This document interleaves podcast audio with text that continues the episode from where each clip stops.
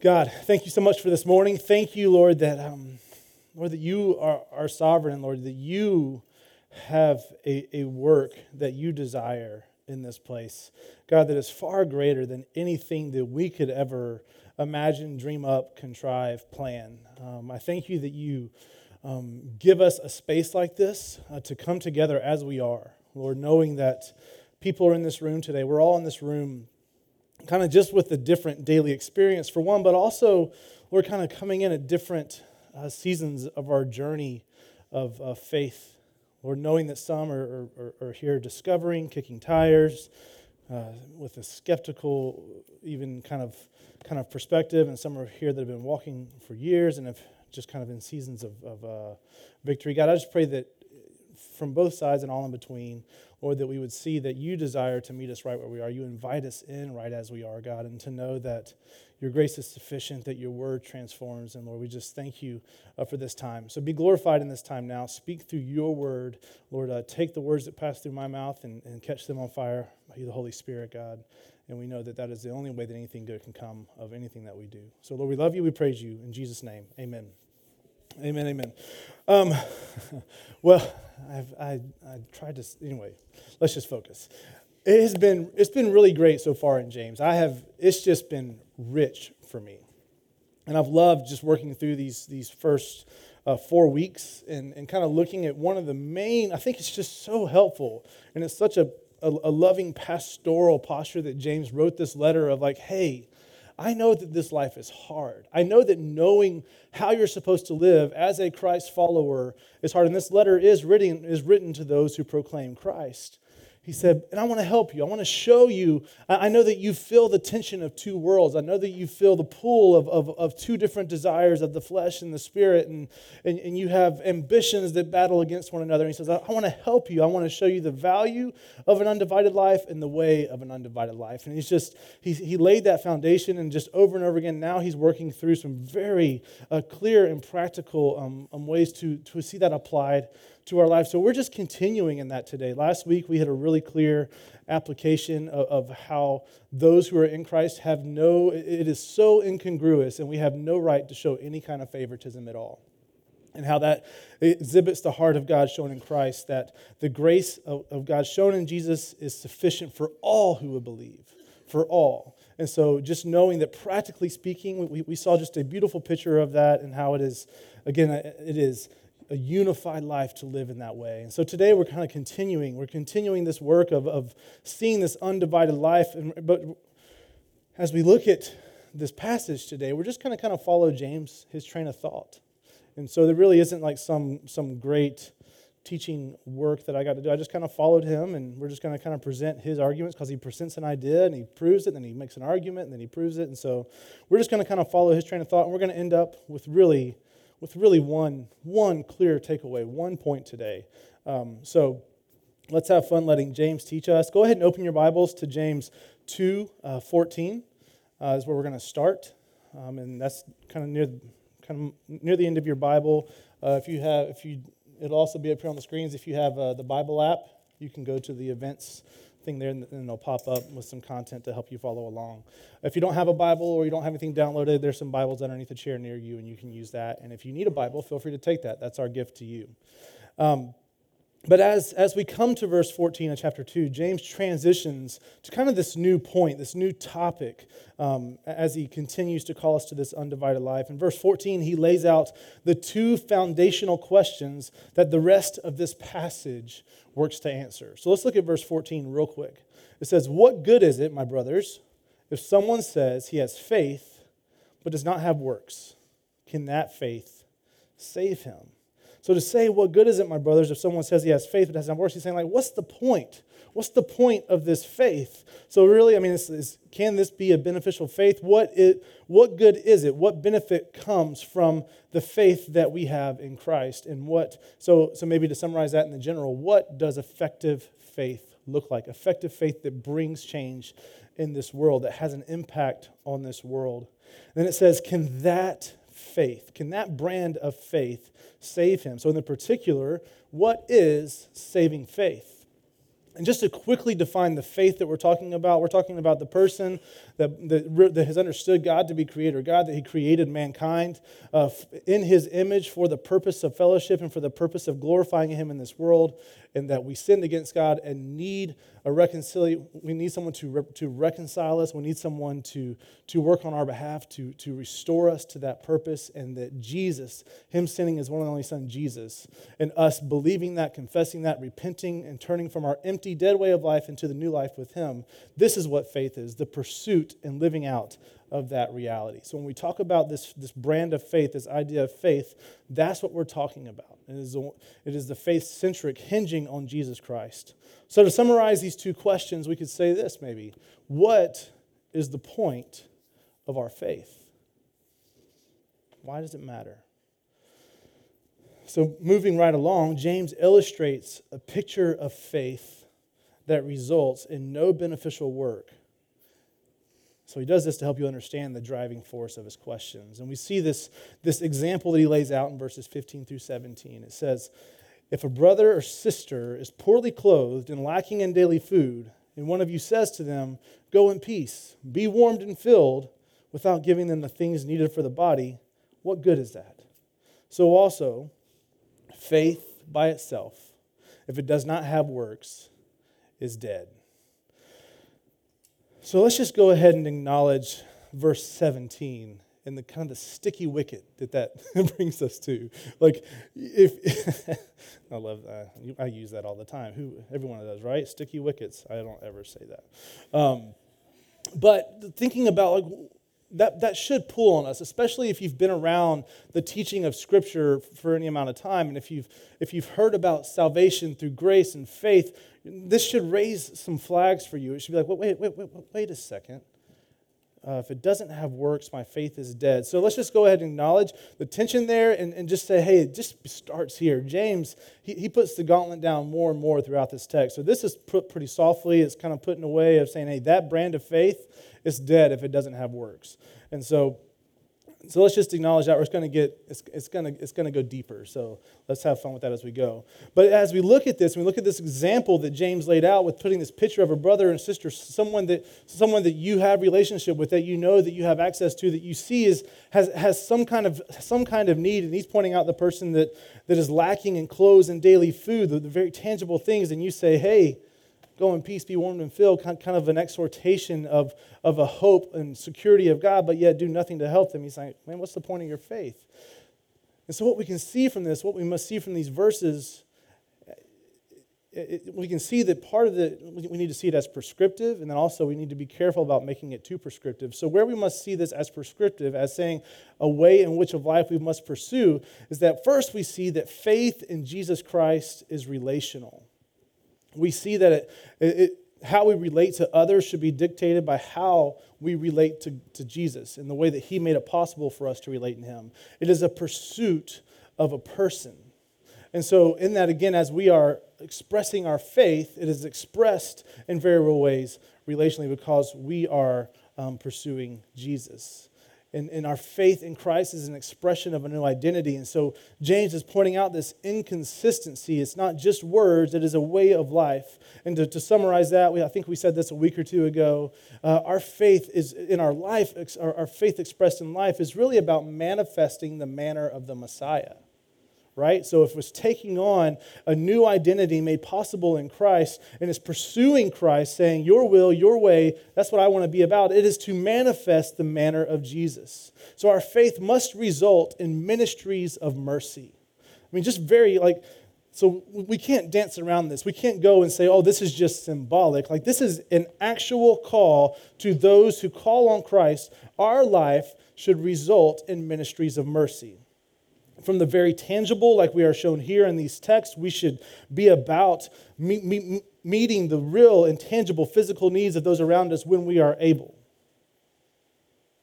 And then also, it, it extends all the way to the ultimate showing of mercy, of proclaiming the truth of Jesus, the good news of the gospel of, of restoration and hope and salvation in Jesus. And that is the most merciful act of, of all.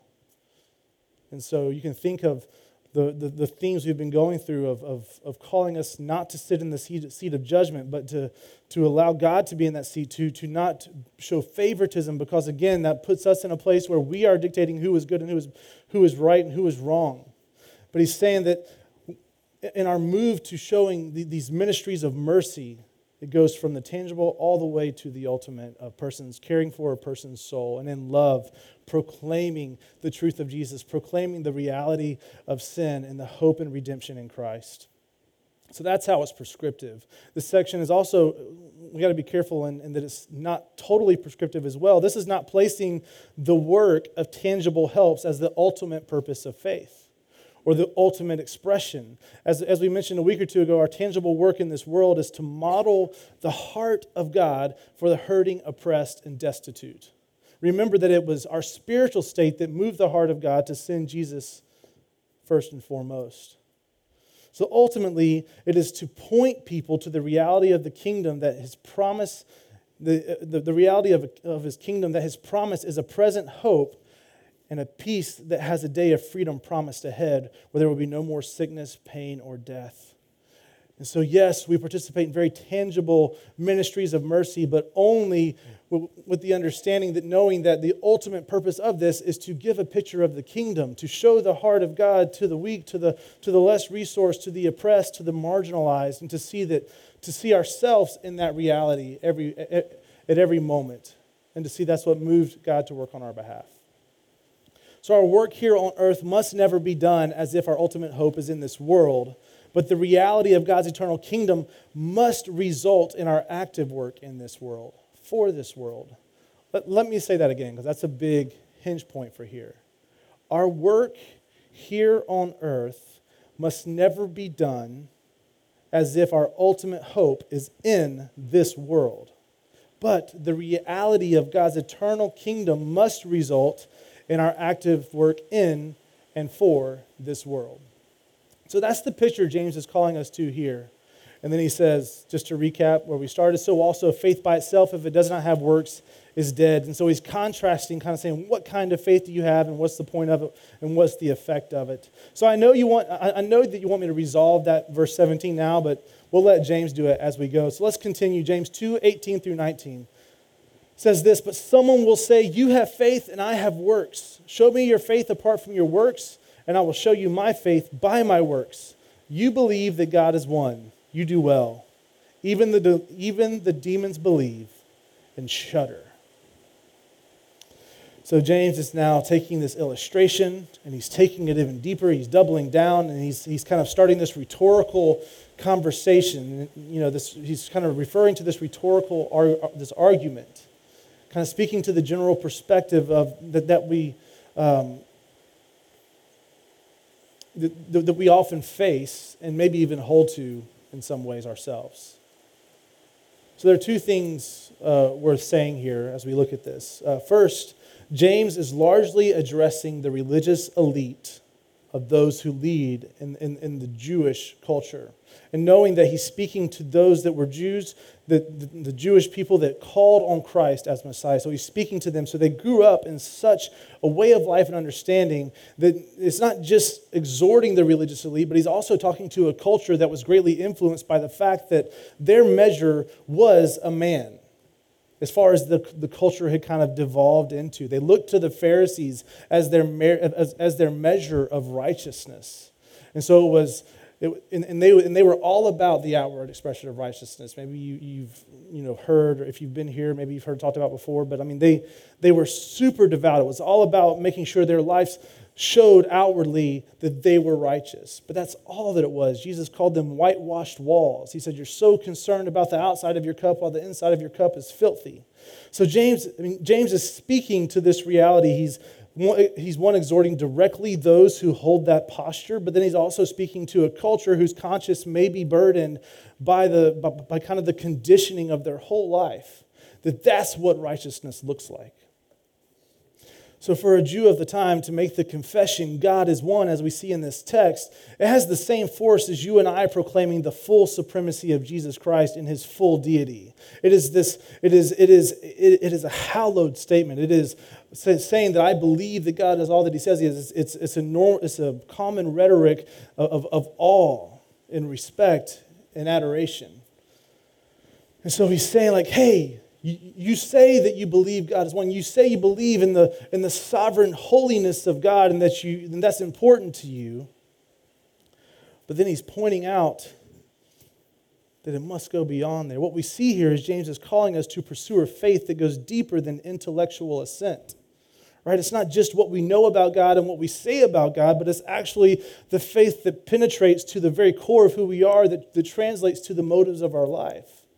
So he's calling us beyond just the intellectual assent, beyond just the outward expression, but that it must change us here in our hearts, on the inside.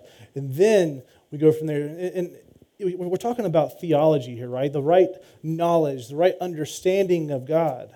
Theology is good. Right thinking about who God is is important, but the aim just can't be right thinking. I mean, think about Satan and his demons, right? I think they think pretty rightly about who God is. They tried to overthrow, and what happened? They experienced the awe and majesty of his power and his righteousness. They were cast out. They still know who he is. They still know that God is God. They still know that he is sovereign over all things, but yet they deny who he is. They deny his goodness. They deny his, his, his rule and reign over them. Their, their hearts are rebellious. They, they're the most orthodox of anyone. They know. And it says they know, they believe, but they shudder. They're wrong and they rebel against, that they rebel against who God is. They shudder, and so should we if we acknowledge God to be our sovereign, holy creator who rules and reigns and yet do not live unto his glory and his purpose. Do you feel the momentum picking up as James is driving us to our takeaway? As C.L. Mitton, which I expect all of you to know who that is, put it, I don't know who he is other than he's written some good stuff and other people reference him well. Um, mm, that's it. Um, but he says this He says, It is a good thing to possess an accurate theology, but it is unsatisfactory unless that good theology also possesses us. It is a good thing to possess an accurate theology, but it is unsatisfactory unless that good theology also possesses us. We're starting to see the contrast between Paul and James here, right? As, as we kind of talked about in verse 17, and now here again. Just to kind of highlight that contrast, let's look at one of Paul's statements of teaching on, on kind of salvation and justification. Ephesians 2 8 and 9, it says, For by grace you've been saved I don't want to get feedback. For, for, for, by grace you've been saved through faith, and this is not your own doing. It is the gift of God, not a result of works, so that no one may boast. So as James's teaching is picking up momentum, I, I would think you would feel it butting up against this teaching from Paul. And saying, wait, wait, wait, wait, wait, are, are we heading into contradictory waters? Are we allowed to do that? Well, I would say, no, you're not because you can't, because it doesn't contradict. So we'll get there. What do we do with this tension and, and maybe this seeming contradiction? So, in these next verses, James basically says, You want proof? I'll give you proof. I'm going to skip verse 24 for now and bring the, the two examples that he uses together, and then we'll come to verse 24 in a minute. So, 20 through, uh, 20 through 23 and verse 25. So, here comes James' argument. He says, Do you want to be shown, you foolish person? He's, he's not pulling any punches, that faith apart from works is useless. And so here comes an example. Was not Abraham, our father, justified by works when he offered up his son Isaac on the altar? You see that faith was active along with his works, and faith was completed by his works. And the scripture was fulfilled that says, Abraham believed God, and it was counted to him as righteousness. That's Genesis 15 6, he's quoting there. And he was called a friend of God. And then 25 is another example. And in the same way, was not also Rahab the prostitute justified by works when she received the messengers and sent them out by another way? So James is illustrating the relationship between faith and work here. First, we see that faith comes first and is then accompanied by works. Looking at Abraham and Rahab, they both first had faith that led to works. Abraham, if you know his story or if you don't, let me just let's just refresh real quick. He's the he's kind of the patriarch. He, he is he is he, he's kind of the father of, of, of faith, and through through his line, comes the covenant, comes the promise to the people of Israel. But he was living way up in the north in this place called Ur, and God comes to him and he says, Hey, I want you to take, I want you to take all you have, and I want you to leave this place and go south to the, to the land of promise. He's like, Okay, well, where's that? He's like, I'll, I'll tell you when you get there. And then as he goes, so, so Abraham, he has enough faith to trust God at this point. He shows that he understands God to be God and he acts in faith. He goes. But we see that his faith is still lacking. If you were to follow his story, which we're not going to unpack at all, but he had this promise that he would inherit a land of promise and that through his descendants, all of the world would be blessed. All of the entire world will be blessed. They would receive the blessing of the covenant through his descendants. And as, but we see, if you were to follow their story, Abraham and his wife Sarah don't always act in a faith that reflects true understanding of who God is. For example, there's one story of, of them coming, uh, there was a famine in the land, so they went to Egypt. And, they, and he tells his wife Sarah, which was Sarai at the time, hey, go, go into the palace and tell them you're my sister, so that they'll take you in as, as one of Pharaoh's wives, and, and I can get a favorable spot because he was a, he was a semi nomadic uh, pastoralist. What does that mean?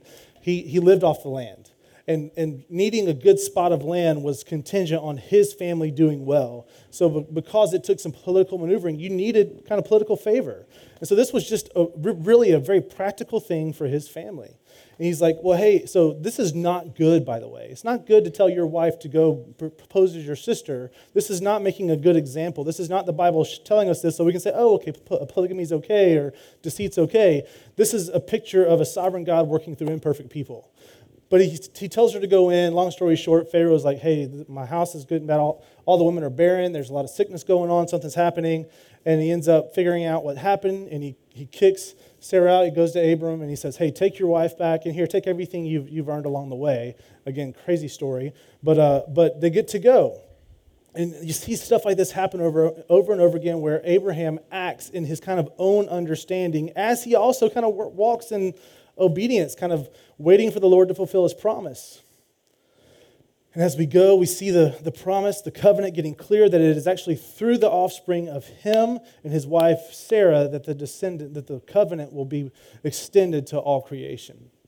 And so we, we follow through his whole life. They're old, they're old. He's, he's right near the end.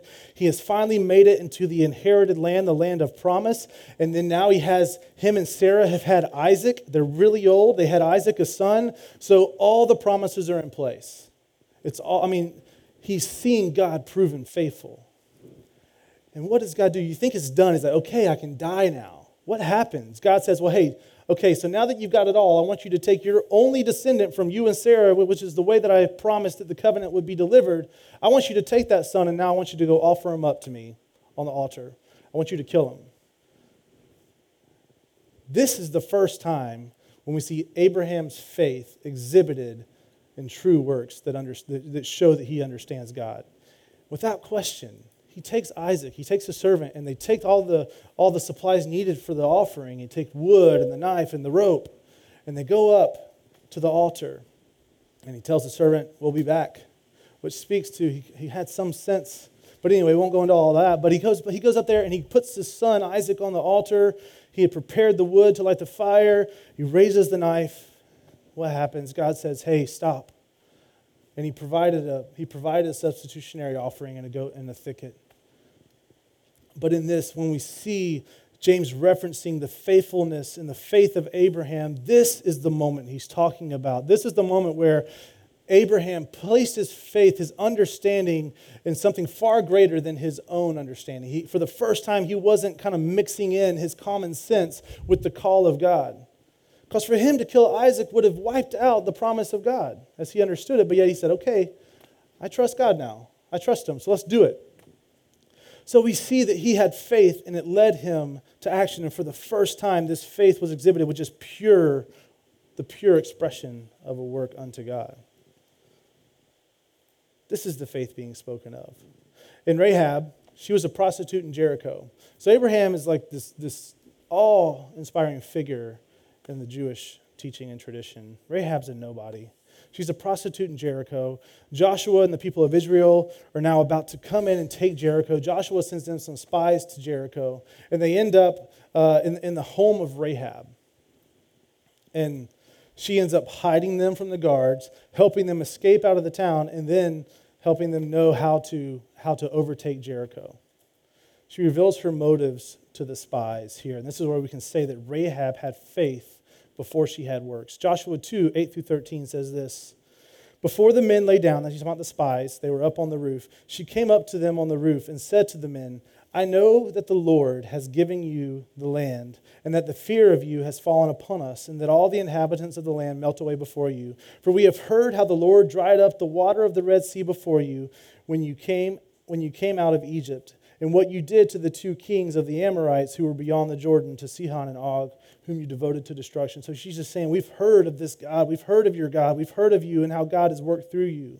And as soon as we heard it, our hearts melted, and there was no spirit left in any man because of you. For the Lord your God, here's her confession He is God in the heavens above and on the earth beneath.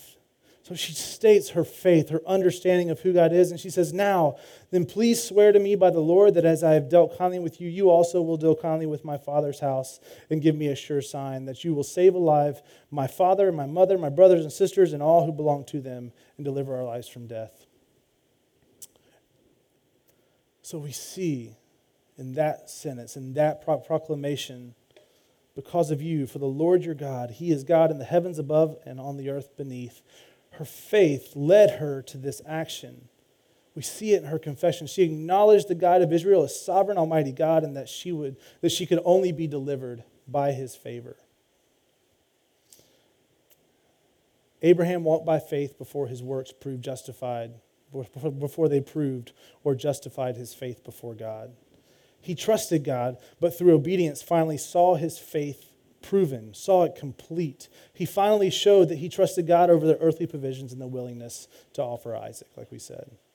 So the key to understanding is found in the statement that faith was acting alongside his works and faith was completed by his works. That word completed in the Greek has the sense of to be made perfect by reaching the intended goal when we think about it, we ask the question what is, what's the point of faith? What is the result of faith in here? This must propel us beyond an idea that faith is just about salvation. It is about salvation. It is about redemption. It is about going from being dead to life. It is going from, from being divided to unified. It is from going from being um, incomplete to complete, as this says. But it goes beyond that. So it says to be made, it's, it's like to be made perfect by reaching the intended goal. We see complete used in this way also in, in 1 John 2 5 through 6. It says, But whoever keeps his word, in him truly the love of God is perfected. By this we may know that we are in him. Whoever says he abides in him ought to walk in the same way in which he walked. So it's not that, that, that God is incomplete, that we need to complete him, but it's that our, our, our faith is proven complete by this response, this way of life. We can see the point of our faith. So we must see that our faith in Jesus demands a participation in his work in this world. Like we already said, to manifest the manner of the Messiah, to participate in the ministry of mercy. One other astounding truth from this, this section of text reinforces our call against partiality from last week the gospel and gospel mission are no different. James, by using Abraham, the most lauded and venerated figure in the Old Testament, by, by James's audience at the time, paired with the relative nobody in Rahab, exhibits two things.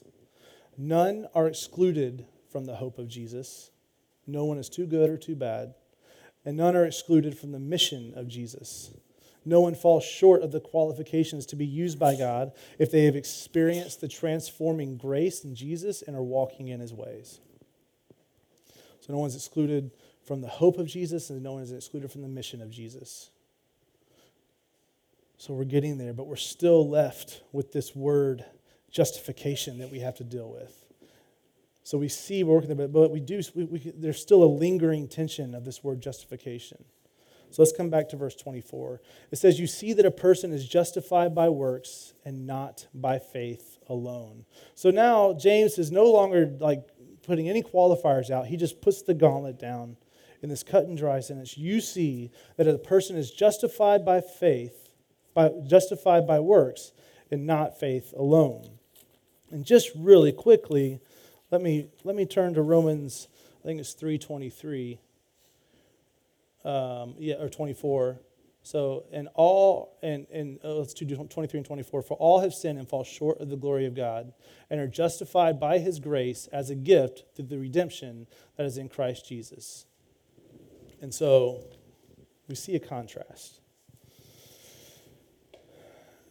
First, let me just say justification is always speaking of the way in which we are made able to stand innocent before a judge. It is the making of us to be innocent. So, what we can say here is that Paul and James are using the word justify, but in two different ways. Paul uses justify to denote God's initial verdict of innocence pronounced over the sinner who trusts Jesus Christ in faith. It's the, it's the instantaneous change of, of standing um, that is acted upon someone when they are accredited the righteousness of Jesus upon belief and confession. So James uses justify in the sense of proving the reality of that, that work. Just to set our hearts and minds at ease that James and Paul are not contradicting, let's come back to that, that passage in Ephesians we looked at a minute ago uh, from earlier, but take it one verse further. Ephesians 2 8 through 10. For by grace you've been saved through faith. And this is not your own doing, it is the gift of God, not a result of works, so that no one may boast, right? That's what we read. And then it says this For we are his workmanship, created in Christ Jesus for good works, which God prepared beforehand that we should walk in them.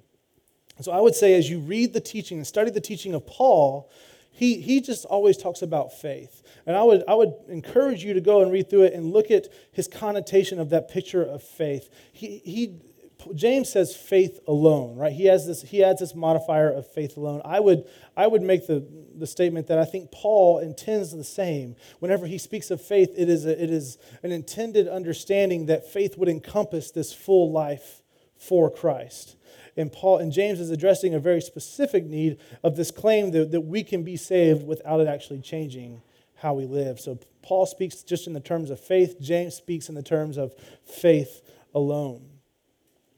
So James uses justify as proving out a genuine faith.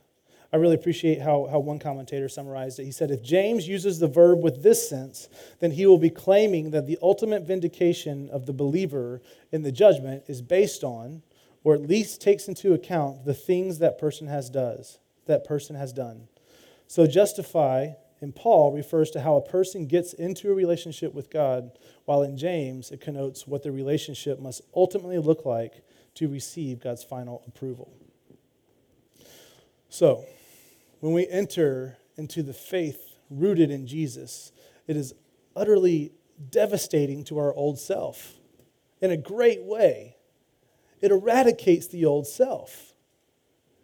We have to see that to come to Christ and to say, I'm a sinner, I need a Savior, you are my Redeemer. I acknowledge you as that and I follow you. It, is, it, is, it, it eradicates who we were. Fundamentally, in every way, changes us. We are completely changed personally and experientially. So I want to try to illustrate it uh, and kind of uh, kind of a personal picture of the two ways we see justification being talked about here. I'm married, right? Amber is my wife. We've been married for over 11 years. When, when we stood before each other on that wedding day, and we went through the, the, that ceremony, we stood there and said, I do to one another. And that was a covenantal commitment that we made. That was a covenant that, that was meant to stand forever until the day that one of us dies, we are, We are bound in this covenant. It is, a, it is a, a commitment that requires a full giving from both sides. Our relationship in that moment was completely changed. I loved her before I said I do. I was, I was pursuing to give my life to her. I, but in that moment, it was galvanizing, and forever, all that I, all, all, all of my life changed my motives, my goals, my purpose in this life. This is, this is what Paul talks about in being justified by grace alone through faith alone in Christ alone. Our standing changes, our identity changes, our purpose in this life changes. But with this commitment, and just as in marriage, comes an expectation of a way of life. So my, my position changes, and I cannot change that in that covenant. But yet, there's an expectation of a way of life that, that should be acted upon me. I should be loving. I should be sacrificial, pursuing, proactive, loyal. This is what the intent of marriage is. That's the marriage that has life, not the marriage that, that, that we see as dead. We know what dead marriages look like, and unfortunately, the, the view of marriage is being so kind of secularized that we, we, we lose the awe of this picture. But, but yet, when we think about uh, kind of the, the, the, way of life that should come from what we may just kind of in earthly terms say is a healthy marriage or a, a, a marriage that's passionate or purposeful, like the one that we all want, we know that's the picture here. It's the one that is self giving, loving, sacrificial, all those things. And, and if we're honest, nobody, like, it's really no marriage at all that does not embody the realities of the marriage with life that we just described. I mean, what's the point? Which is, I mean, kind of, again, we see the impact of that kind of marriage. They just, eventually, they just end. But that's not the intent. The marriage that fulfills the purpose for it given in God evidences the real observable behavior out of love. And so, what we're seeing here in James, he's saying, You have experienced a, a, transformational work in Christ as you were justified in him. And now that, that change, that eternal change, should be evident, should be justified, should be proven, should be proven complete by the way that you live your life by the evidence of your life being submitted to the will, to the heart, to the truth of God, by, by your, your goals in this life being motivated by, by the glory of God, by the, for the good of others, to manifest the manner of the Messiah that we go and we, as He incarnated into our world to meet our need, we now enter into this world in the same way. In very active and intentional and tangible ways, and ultimately with the truth of who Jesus is. So that's the picture there. We are, we are made forever right with God the moment that we believe and confess Jesus as the Messiah because he completes that work in us. But we are to justify that faith. We are to prove and show that faith by the way that we live, by how we live obedient lives. And James closes with this uh, verse 26. It says, For as the body apart from the spirit is dead, so also faith apart from works is dead. Just saying it's contradictory, it's, it's so incongruent to say that you have faith in an almighty living God through a Savior, Jesus, that you are invited to, to know, walk with, pursue, and yet, just as your body without the Spirit has no life, your faith apart from works is dead. So here's our promise and reality to close. Our eternal salvation is secured for us by Jesus as we place our supernatural trust in Him. The change that we experience in this surrender is so complete that James says it is impossible to have true saving faith without it changing the way you live your life. Our faith is not just for salvation, although it is for salvation. It is also a call to the purpose of Jesus in our world where we pursue to conform our will and ways and motives to that of God's given in His Word, lived out by Jesus, and empowered by the Holy Spirit. So faith is not just for salvation, it is for the work of God's glory in this world and the work of His calling people in. And so we, we must call ourselves to reflect on the work and way of Christ. That's one of the reasons that we do communion every week. as we come to the end of our sermon, we do communion, one, to, to reflect on the work of Christ and the manner of which he did it, knowing that as we die to ourselves and take on the life of Christ, we find freedom and also purpose in this world.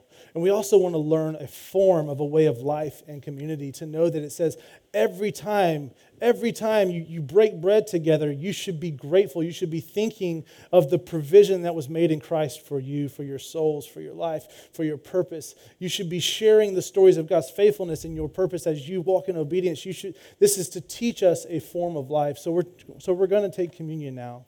We do it every week. And as we, as we come to the table, as, as some would say, let us be reflective on the work of Christ. Let us think well on his on the heart of God expressed in the way that he sent Jesus into our world to meet our need. And praise God that the work of saving us was accomplished in Christ. And praise God that he has called us to actually participate in the work of proclaiming that to others. So I pray that as we spend this time thinking on the, the, body of Christ that was broken, broken, the blood of Christ that was shed for our forgiveness and our redemption, that we would be moved to great humility and we would be emboldened and made courageous and moved with great compassion to go into this world and live as the light of Christ, calling people to hope in Christ, living out love in tangible ways. And man, being hungry for the Word of God, knowing that it is a way in which He's given us fellowship with Him and also a way of knowing how we should live for Him and be dependent on the Holy Spirit to bring it all to life in us and to empower us. Paul wrote in 1 Corinthians 11, 24 through 26, it said, And when he had given thanks, he broke it, speaking of Jesus at the table with the disciples, and he said, This is my body, which is for you. Do this in remembrance of me. In the same way, also, he took up the cup after supper, saying, This cup is the new covenant in my blood.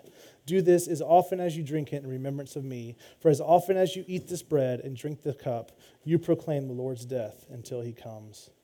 So let me pray, and after I pray, you guys can respond. There'll be people to your to your left and your right with a with a basket of bread and a drink. Just break off some bread and dip it in the in the in the cup and partake and just reflect and remember well. And then you can make your way back to your seats and continue just as we sing with those leading us or praying. And there's also some people in the back that would love to pray with you if you need prayer.